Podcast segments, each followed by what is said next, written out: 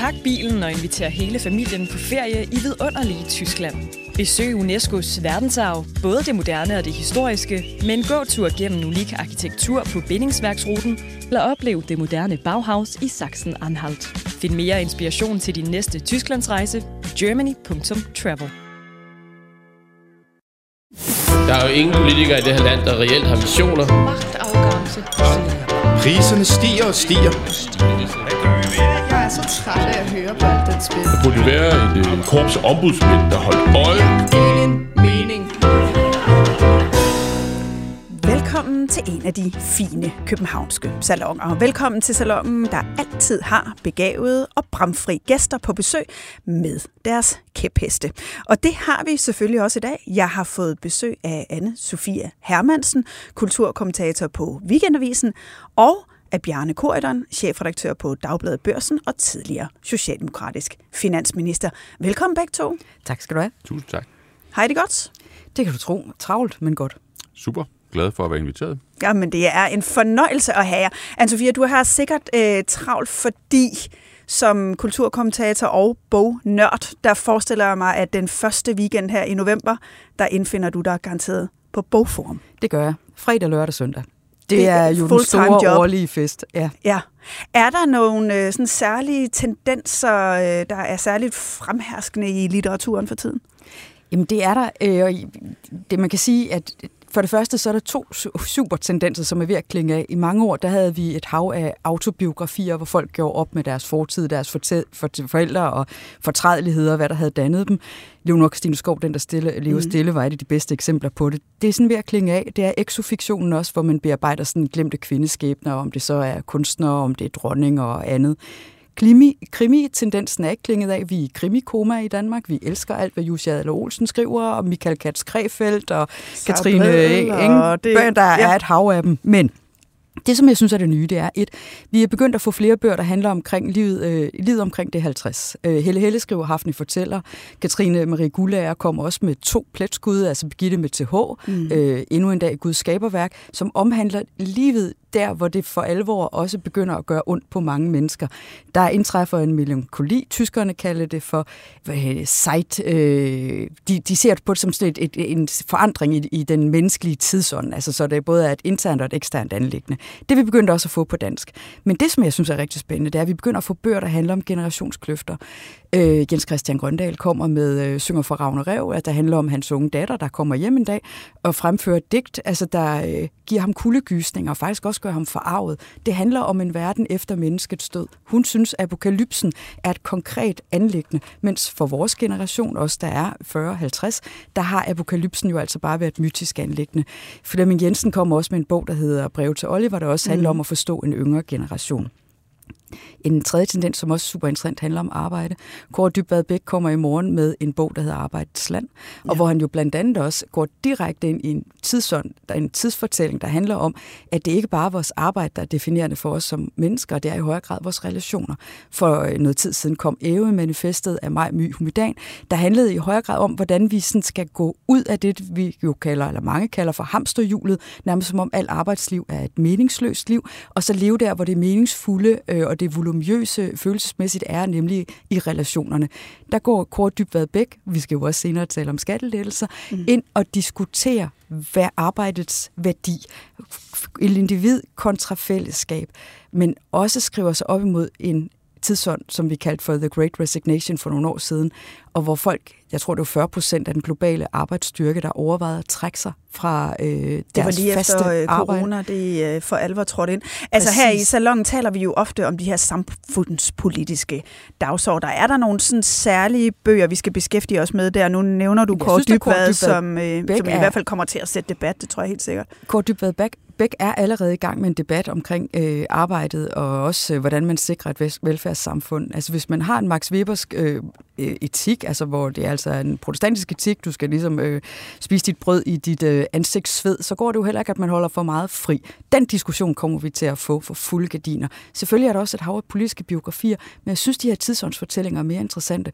Et, generationskløften, den er vigtig for os at forholde os til en yngre generation, der er begyndt at tage over, som har nogle andre værdier, og så det her med arbejde, for den kommer ikke til at gå væk. Og både generationskløgt og og det skal betale sig arbejde. Det er nogle af de øh, emner, vi kommer ind på øh, her i salongen lidt senere.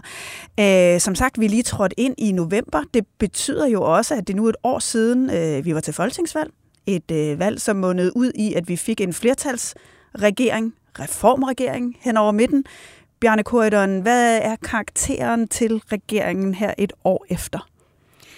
Ja, det er jo en lidt speciel dag at uddele årskarakter på, fordi øh, i, i går var jo sådan et, et monumentalt kollaps øh, for, for den her regering. I, i Hvor FE-sagerne ja, blev droppet. Øh, ja. så, så, øh, og det påvirker jo eksaminator, øh, vil jeg sige. Men hvis vi tillader os at sætte det i parentes, så synes jeg, at karakteren står på skuffelse. Mm. Øh, i, og det har jeg også sagt tidligere. Øh, jeg tror jo til, til Berlingske, at jeg synes ikke, at den her regering har levet op til det, den sagde, den ville, og, og det, den jo øh, dermed har som, som eksistensberettigelse. Det, den har præsteret, og det synes jeg er rigtig godt, det er, at den har gennemført en betydelig grad af, af normalisering øh, i forhold til alt det, der foregik under S-mindretalsregeringen. Øh, men det kan man jo ikke rigtig skrive på valgplakaterne. Altså, vi kom, vi så, vi normaliserede. Der skal også gerne være lidt resultater. Der skal, ja, ja, der skal gerne være et projekt, øh, mm. som man siger med en af de mest øh, slidte klichéer i, øh, i diskussionen om politik. Og det synes jeg, det synes jeg, man har til gode at se. Det øh, vender vi øh, tilbage til, men først så skal vi lige vende os mod regeringens nyeste udspil. Øh, for det virker som om, at politikerne allerede er i julegavehumør.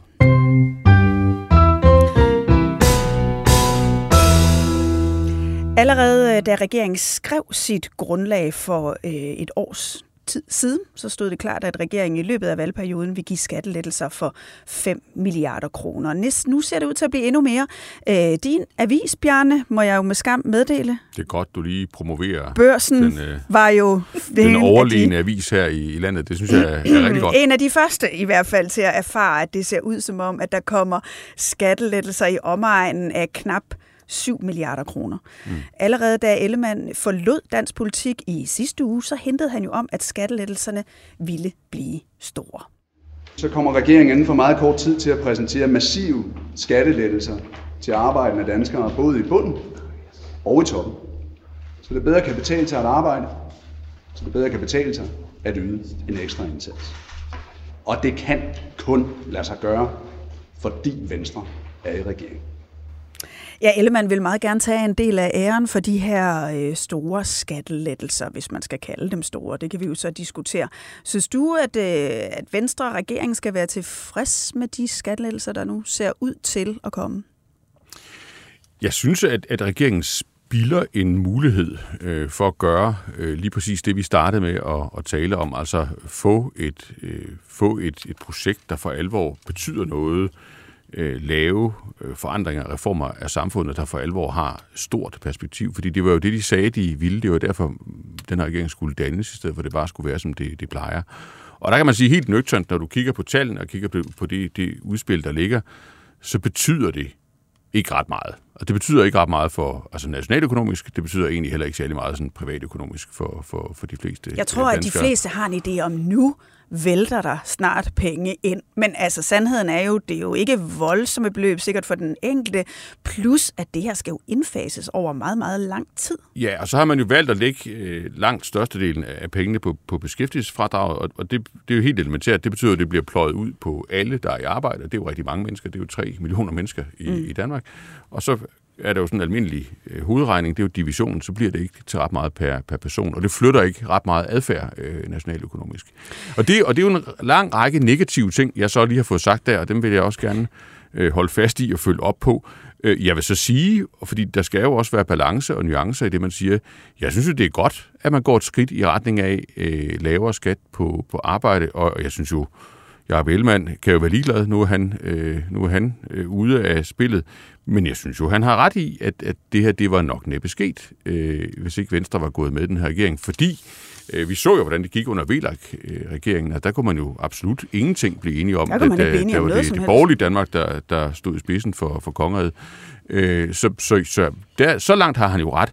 Det er bare slet ikke nok øh, og slet ikke øh, modigt nok. Altså, man kunne være kommet meget længere for de samme penge. Det er jo ikke, fordi det behøver at være dyrere.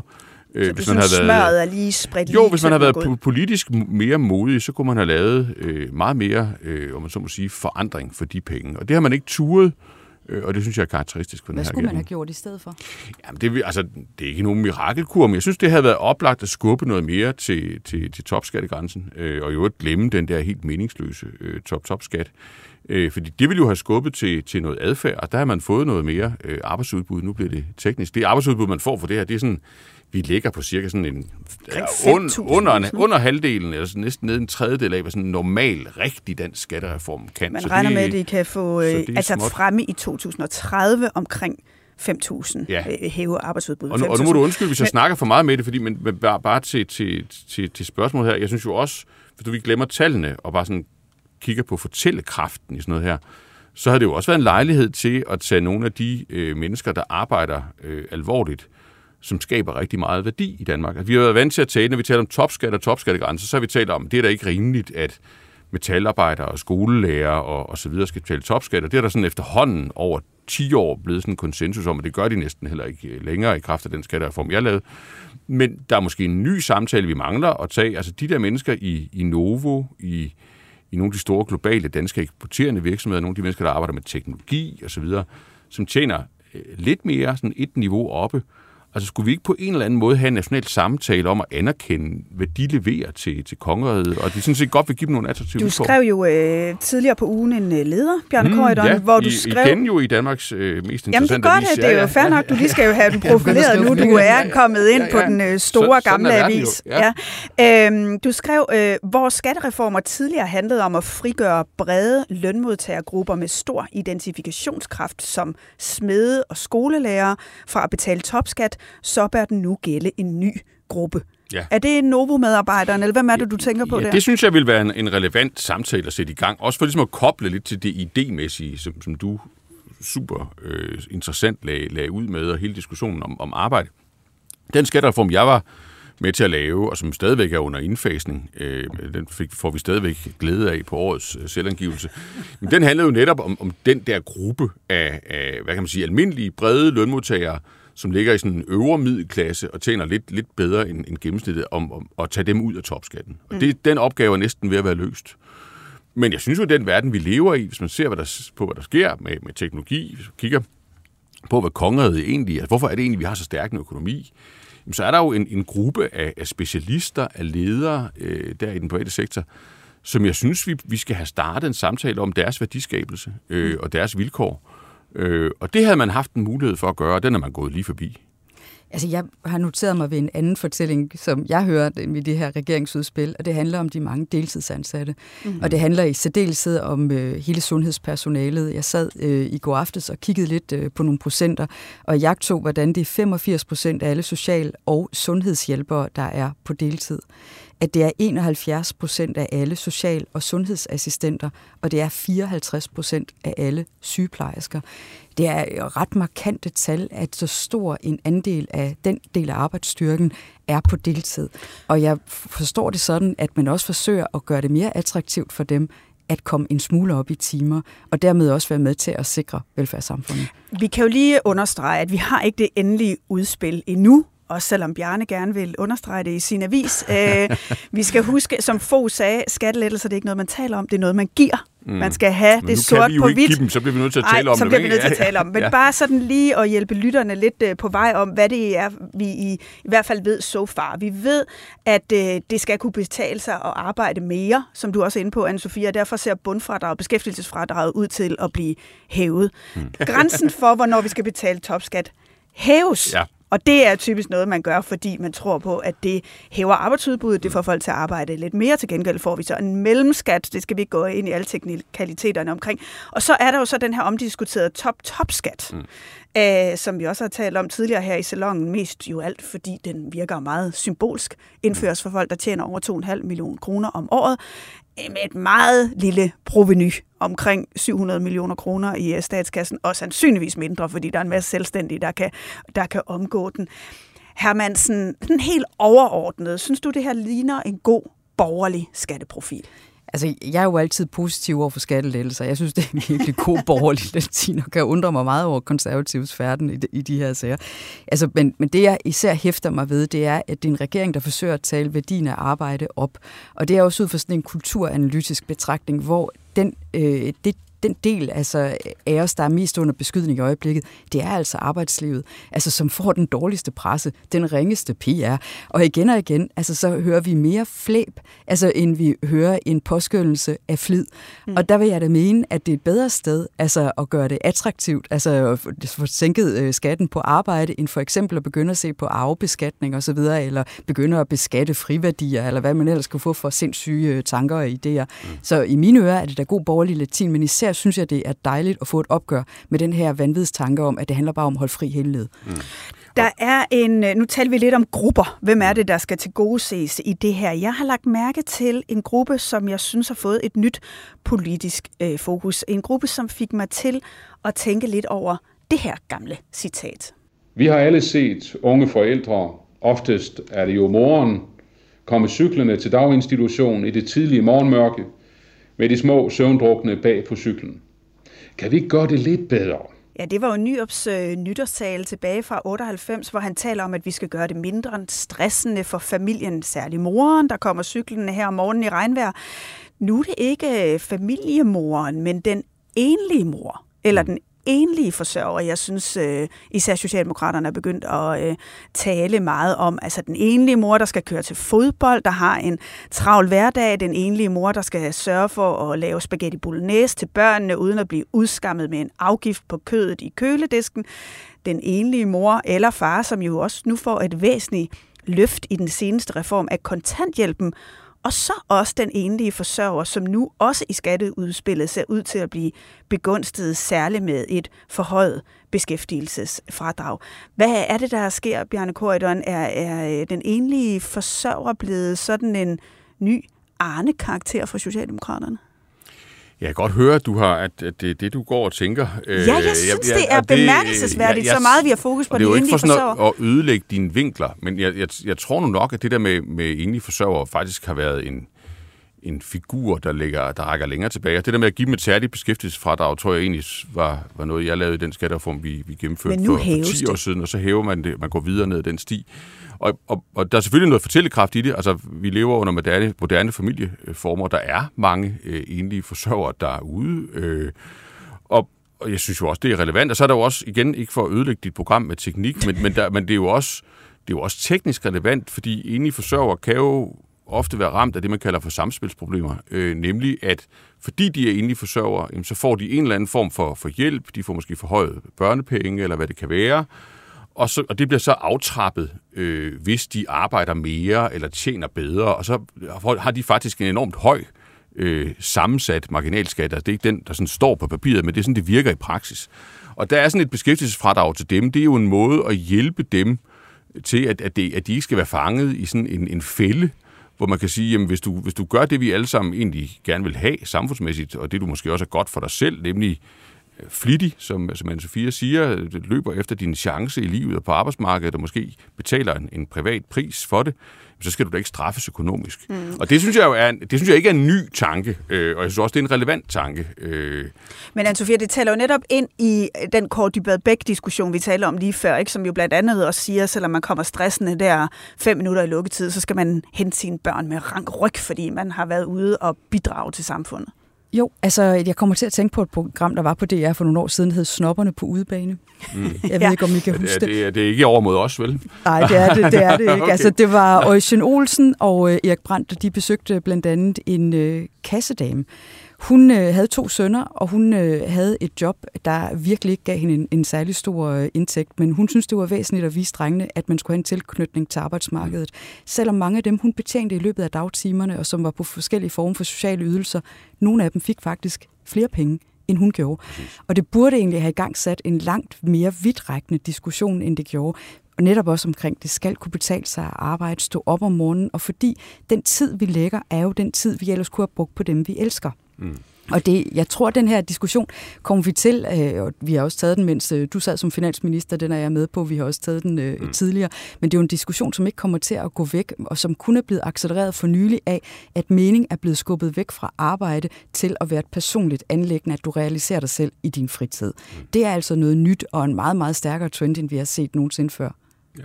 Men jeg tror bare også, hvis vi skal holde fast i det der tema, og lede efter en, en forståelse af det her udspil, så, så er der igen, synes jeg, noget enormt relevant i det, du, du siger. ikke? Fordi nu har vi fået et personskatteudspil, og det koster cirka 7 milliarder. Mm.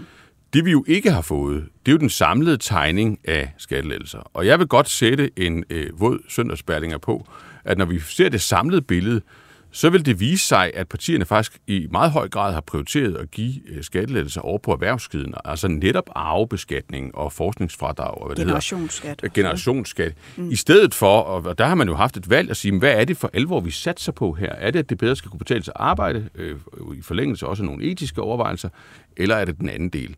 Og der, der synes jeg, det, der, det, det ligner, nu må vi jo se det samlet, når det kommer, det er, at der er et mismatch imellem den retorik, at der bliver skrevet bøger og Kåre Dybvad Bæk, og jeg ved ikke hvad, og så hvad man i realiteten gør, når man styrer tingene politisk. Ikke? Fordi der synes der at være en eller anden angst for faktisk for alvor at sænke skatten på arbejde, fordi, og jeg tror jeg, fordi man er bange for at se de fordelingsberegninger, der vil komme ud af det. Fordi det vil jo, det vil jo se skævt ud. Fordi dem, der lige, arbejder, tjener nogle gange mere end dem, der ikke arbejder. Trods alt. Bjarne, du har jo fordelen af at kunne tage os lidt mere ind i maskinrummet. Du har ja. jo siddet og lavet skattereformer mm. som finansminister. Hvor meget går man op i de her sociale profiler? Jamen, det går man da op i. Man ved jo, at man skal ud og, og kommunikere det, og man ved også, at man skal ud og kommunikere det i, i modvind. Øh, det, der er afgørende, det er jo, om det er det eneste, man går op i. Om det, man får lidt på fornemmelsen her, det er, at det næsten har været det eneste, man går op i. Fordi mm. man har i hvert fald ikke gået op i sådan egentlig nationaløkonomisk virkning. Og der vil jeg sige, den, når man klassisk er i det der maskinrum, så er det jo en parameter at sidde og kigge på familietyper osv., men det, der jo er vigtigst, det er jo at sidde og styre efter at lave en reform, der faktisk giver bang for bok. Altså, der faktisk virker øh, nationaløkonomisk. Du lavede jo en skattereform tilbage i øh, 2012, hvor I også gav skattelettelser for omkring øh, 7 milliarder kroner. De reaktioner, der kom ud af det, Mm. Det øh, fik man måske lidt på fornemmelsen. Der har du måske kigget lidt mere på de øh, nationaløkonomiske øh, effekter end de sociale profiler. Det synes øh, i hvert fald jeres støtteparti dengang.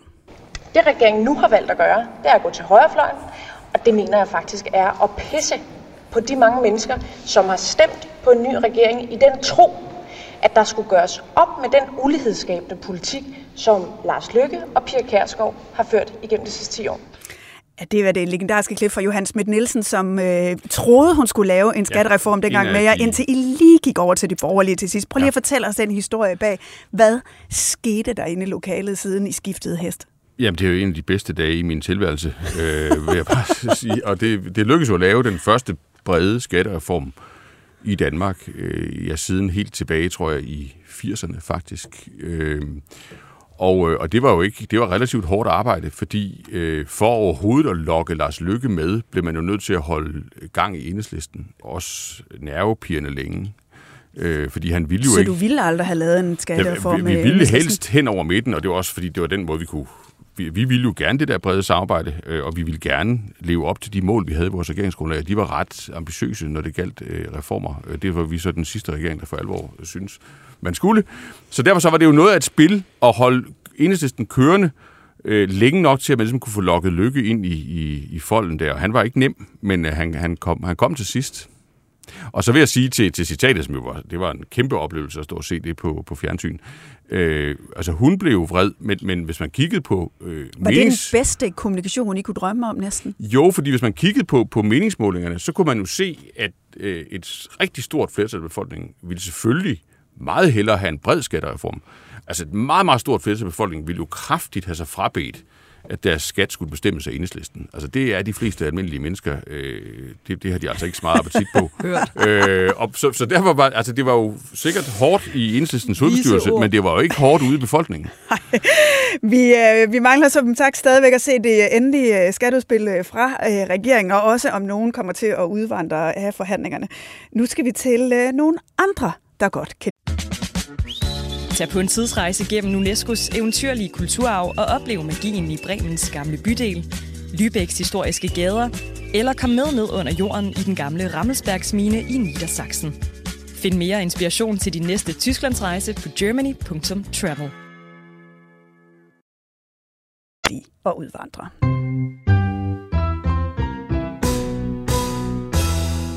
Nu bevæger vi os væk fra Christiansborg-politikken og ind i den værdipolitik, der særligt foregår på landets universiteter. For her går det også hårdt for sig.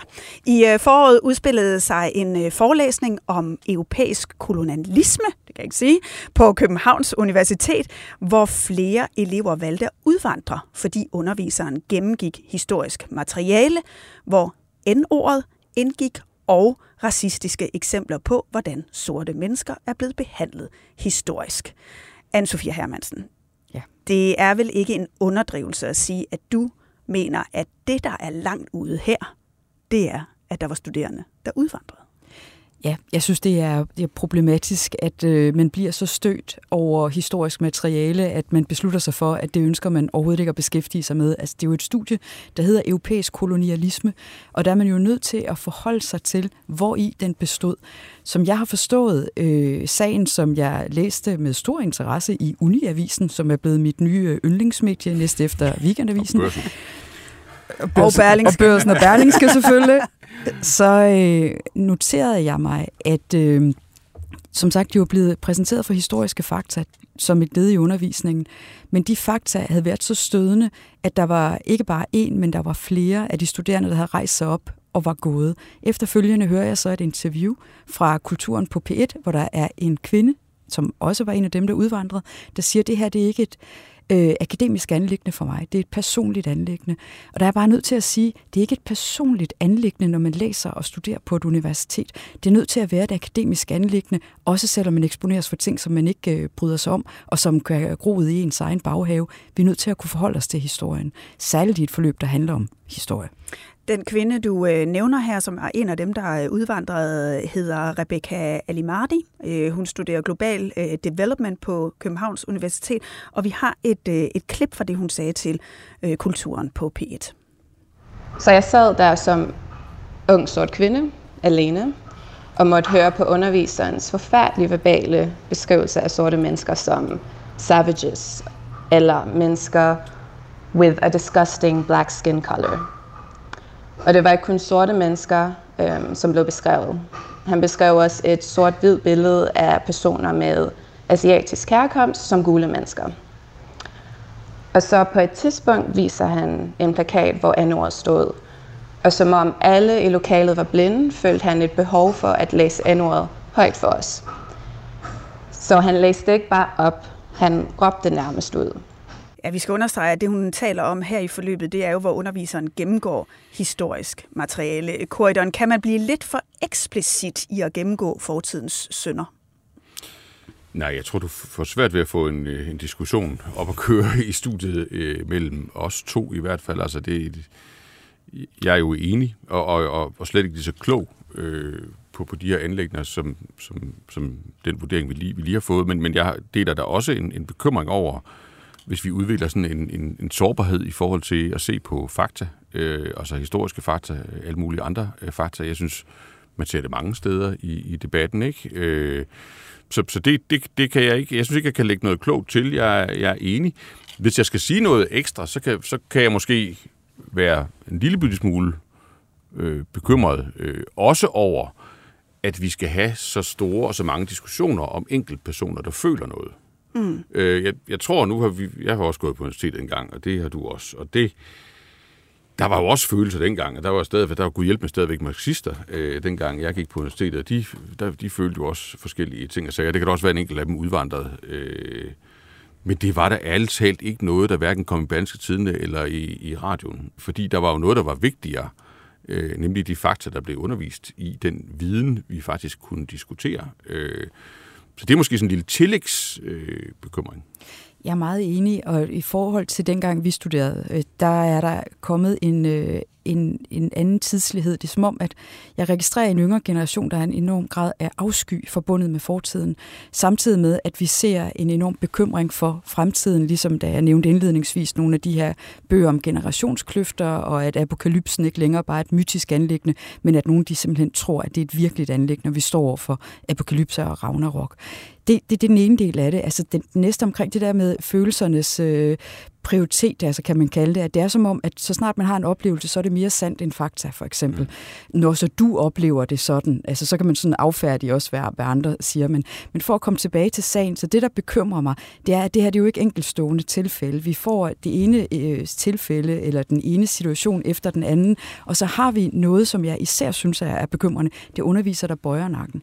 Og i stedet for ja. egentlig også at sætte foden ned, og så sige, jamen vi er nødt til at kunne formidle historiske fakta, også selvom de er øh, Øh, ubekvemme. Vi er nødt til også at kunne undervise i 2. verdenskrig, og vi er nødt til at kunne undervise i nazisme, uden at der sker et eller andet underligt form for kollaps mellem det private og det personlige, eller det offentlige, fordi det er som om, at hun tror, at underviseren, fordi han fremfører racistisk materiale, selv er racist. Man kan også undervise i nazistisk materiale, uden at være nazist. At det er, synes jeg også, at der ligger Men vi har jo efterfølgende en uh, institutleder, øh, som går ud og siger, det virker ikke som hensigtsmæssig sprogbrug, og det er han overbevist om, at det ikke er noget, der så gør sig gældende. Altså, øhm, er universiteterne i virkeligheden blevet bange for de studerende? Ja, det virker faktisk som om, at øh, mange undervisere er blevet så kudet af de studerende. Altså, og en af årsagen, det er også de utrolig mange evalueringer hele tiden. Altså, kan du lide den måde, din øh, underviser underviser, og den måde, han taler til dig, og er du ubekvem? Vi havde jo en sag for ikke så lang tid siden, jeg mener, hun hed Sif Pors. Der handlede det om, at der var flere af de studerende, der var ubekvemme ved, at hun stillede dem spørgsmål, for vidste hun ikke, at de ikke havde læst. Altså nærmest som om, så skulle hun tage et særligt hensyn til dem, fordi de altså ikke Men kan man ikke omvendt sige, at det er meget rart, klart, at når man går på øh, til undervisning, så er det også en arts safe space, hvor man øh, kan få lov til at føle, at man ikke bliver udfordret på sin historie eller sin egen identitet. Jamen, så skal du ikke læse på et universitet. Altså, hvis det hele skal være et stort safe space, hvor du endelig ikke skal eksponeres for noget, du ikke bryder dig om, så, så er man simpelthen ikke egnet altså, til at kunne indgå i en universitetssammenhæng. Øh, jeg har læst filosofi, og der blev jeg ved Gud aldrig nogensinde eksponeret for en eneste kvinde. Jeg lagde mig da ikke ned altså, i flitsbue af smerte over det, og begyndte at have kvababels over, at, at kvinder var blevet øh, diskrimineret eller udelukket fra filosofihistorien. I stedet så begyndte vi at kigge på, hvad kan være et alternativ? Hannah Arendt. Hvordan kan vi begynde at få flere kvindelige tænkere ind, så det bliver et supplement, så det i højere grad kommer ind i pensum, i stedet for at udvandre. Det var da det sidste, jeg kunne finde på at Hvorfor gøre. tror du, det her har katalyseret sig i debatterne på universitetet? Jamen, det er fordi, det i højere grad i dag handler om at være nogen. Altså, det er vigtigt, at du er noget i kraft af din pigmentering. Jeg er en sort kvinde, hørte hun jo også sige i klippet. Det er der, identiteten bindes op på, eller på seksuel orientering. Jeg vil ikke forbindes med et køn, jeg er de, dem eller et eller andet. Altså, fra at tidligere, der blev man forbundet med sine præstationer. Altså, så var det fordi, at man var studerende, eller at man var chefredaktør, eller man var smed, eller hvad det var, så var man i kraft af noget i sit embede. I dag er man noget først og fremmest i kraft af køn, seksualitet, pigmentering. Og det er altså en sygdom, der lidt knytter sig til en yngre generation, og som jeg mener, man skal få luet ud i, fordi det kommer til at hindre os også i at have nogle intellektuelle landvindinger. Det bliver for narcissistisk og for snæversynet. Bjarne, hvordan ser en økonom på den her diskussion i forhold til, hvad de unge skal ud og bidrage med i samfundet? Nu er jeg jo faktisk ikke økonom, jeg lader bare som om. Nå, du lader bare som men, om. Men, men, men nej, jeg, jeg, igen... Økonomisk altså, interesseret.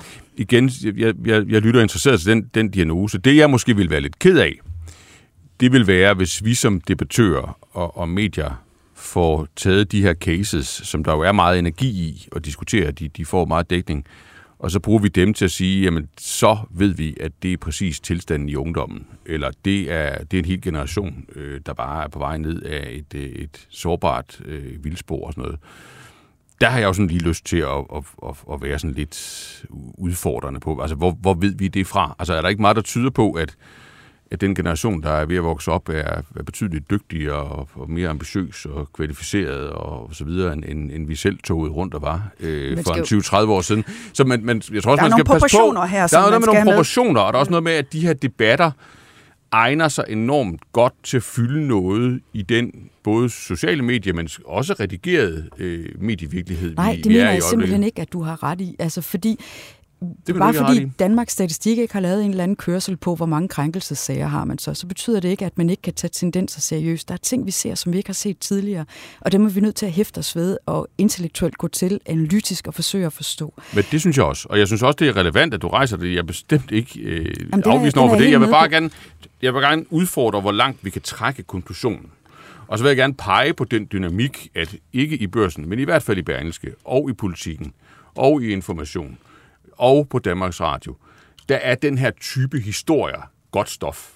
Altså, de, men det de er jo også fordi, fylde, Bjarne, de og- siger noget om og den de- tid, vi Ja, ja, men- lever i, men- og når jamen, der sker jo, jo. brydninger i de tendenser, Jamen, så må jamen, vi jo hold- også øh, prøve at netop det forstå jeg, dem. jeg læser og, også med, når I skriver om det og sådan noget. Jeg, jeg synes bare, der er jeg jo ikke økonom, men jeg er måske så bare koldblodet eller, eller sådan jeg noget. være- Jeg synes, der er, der er jo også noget Hvis- med, med, med, med nogle, nogle fakta om, om, der er nogle tal her. Jeg tror, der er utrolig mange unge mennesker, som ja, de har måske det anderledes værdisæt, end vi havde. Det skal de nok også have. Tingene skulle helst udvikle Men sig du en har jo en stribe men de er meget underviser, langt. Bjarne. Vi er nødt til også at se på fakta, som går ud og fortæller, at der er sket nogle forskydninger Ja, ja, i tilegnelsen Jo, jo. Af, af læring og stof. Derfor er vi nødt til at sætte det seriøst. Nu ved jeg godt, at du heller aldrig har været advokeret for, at alting det handler om øh, finanser og meget lidt om ånd. Det tror jeg bestemt ikke. Men jeg synes, det er vigtigt, at vi tager de der tidens tegn øh, Jo, seriøst. Alan også. Bloom beskrev de her ting godt nok i 1987, og man kan sige, at der er som sådan ikke noget nyt i en ældre generation sidder og over en yngre. Altså det har vi sådan set set helt tilbage fra antikken, og den er jeg også med på. Men hvis vi ser på sådan noget som 68, hvor der også var en ret stor generationskløft, der åbenbarede sig, der var der jo mange af de ting, som man umiddelbart mente var kun isoleret til Københavns Universitet, hvor der var folk, der sad og røg nogle fede, nogle lange organerpelse og så videre uden for universitetet. Men mange af de værdier, som der alligevel udsprang fra den tid og de brydninger, løb jo ind i samfundet efterfølgende. Og det har du fuldstændig ret i. Og samtidig må man vel sige om 1968, hvor, hvor jeg ikke helt fandtes endnu, at, at, at der var jo så utrolig mange unge mennesker dengang, som ikke havde en døjt med 68 opgør at gøre, men som arbejdede flittigt øh, og, og, og, og, helt traditionelt i, i de vilkår, de nu var sat i. Men Ikke? ikke desto mindre skabte det jo ret store forandringer i, øh, i samfundet. Det gjorde det. Man skal bare ikke glemme almindelige mennesker. Det er rigtigt. Hermed husket. Hermed Ja. husket. Og dermed øh, sluttede vi også med at tale om øh, generationskløfter, ligesom vi begyndte. Øh, inden vi øh, slutter den her salon helt af, så bliver vi jo nødt til at sige, at der er en sag, som vi nærmest ikke har talt om, øh, selvom den øh, fylder alt i mediebilledet lige nu, nemlig FE-sagen. Øh, sagerne mod øh, tidligere FE-chef Lars Finsen og tidligere forsvarsminister Claus Hjort Frederiksen er jo blevet droppet. Det ligner øh, den største politiske administrative skandale i øh, nyere tid. Hvis I bare lige skulle give et enkelt ord på den udvikling, hvad tænker I så om det, Bjarne? Jamen, jeg tænker, det er helt galt. Altså, nu kan man jo sige, hvis når man er i medierne, så, så det er jo sådan en af de dage, eller døgn, hvor man tænker, jamen, nu er vi, vi er sådan op ved, ved kanten af, hvad det danske sprog kan trække. Altså, der, der er simpelthen ikke, der findes ikke rigtig et niveau Men over. det er også fordi, vi bliver overrasket gang på gang, Der hvor findes- sindssygt ja, det her det der findes udvikler ikke sig. rigtig et niveau over det, der står i aviserne i, i dag, og, og, og vel at mærke kildebaseret. Og det er jo, det er jo, det er jo juraprofessorer, øh, Præcis. det er eksperter, øh, det, er, det er politikere osv. Jeg må sige, jeg, jeg synes, det er meget alvorligt. Og jeg synes først og fremmest, det er sikkerhedspolitisk alvorligt. Øh, Jeg synes, det er... Altså, det, det er jo virkelig... Altså, man har jo simpelthen... Det er jo en katastrofe, den måde, man har fået håndteret den her sag på. Altså, hele formålet var, at der ikke måtte komme nogen offentlig bekræftelse af det, der blev snakket meget om, altså det her kabelsamarbejde. Og Gud hjælpe mig, om man så ikke håndterer sagen på en måde, hvor højesteret, altså en ret betydelig myndighed i Ender Danmark, jo med at ender med at skrive det, det. sort på hvidt til hele verden. Altså til amerikanerne, til russerne, til kineserne, mm. til terroristerne, til alle, der måtte have lyst til at læse øh, om det der er rigtigt eller forkert, så kan de bare læse den danske højesteret. Ja. Og sådan er det jo kun gået, fordi man overhovedet ikke har haft styr på håndteringen for landets absolut øverste øh, ledelse. Og det kan man, så vidt jeg kan se, ikke snakke sig ud af. Jeg lover, at øh, vi kommer til at nørde meget mere ja. i øh, salongen om, øh, om den øh, sag, for den er næppe øh, slut, men øh, i den her omgang har vi simpelthen ikke mere salontid tilbage, så vi må dedikere en hel øh, salon til emnet. Øh, for nu er der bare at sige øh, den dame og den herre, Anne-Sophie Hermansen og Bjarne Korydon. Tak fordi I ville komme. Det var en stor fornøjelse. Jamen i lige måde. Meget lige måde. Inden at øh, I lukker helt ned øh, for lyden derude blandt lytterne, så vil jeg gerne øh, lige nu at fortælle, at nu kan I også komme ind på Berlingske og opleve Østergaards Salon. Både den 16. november og 14. december sender vi nemlig live fra salonen på toppen af Berlingske Media. Du kan møde gode folk som Søs Marie Serup, Vincent Hendricks, Per Stig Møller og Lykke Friis. Du kan stille spørgsmål og få et glas vin. Og der er billetter på berlingske.dk-arrangementer. Jeg håber, vi ses eller høres ved i Østergårds Salon.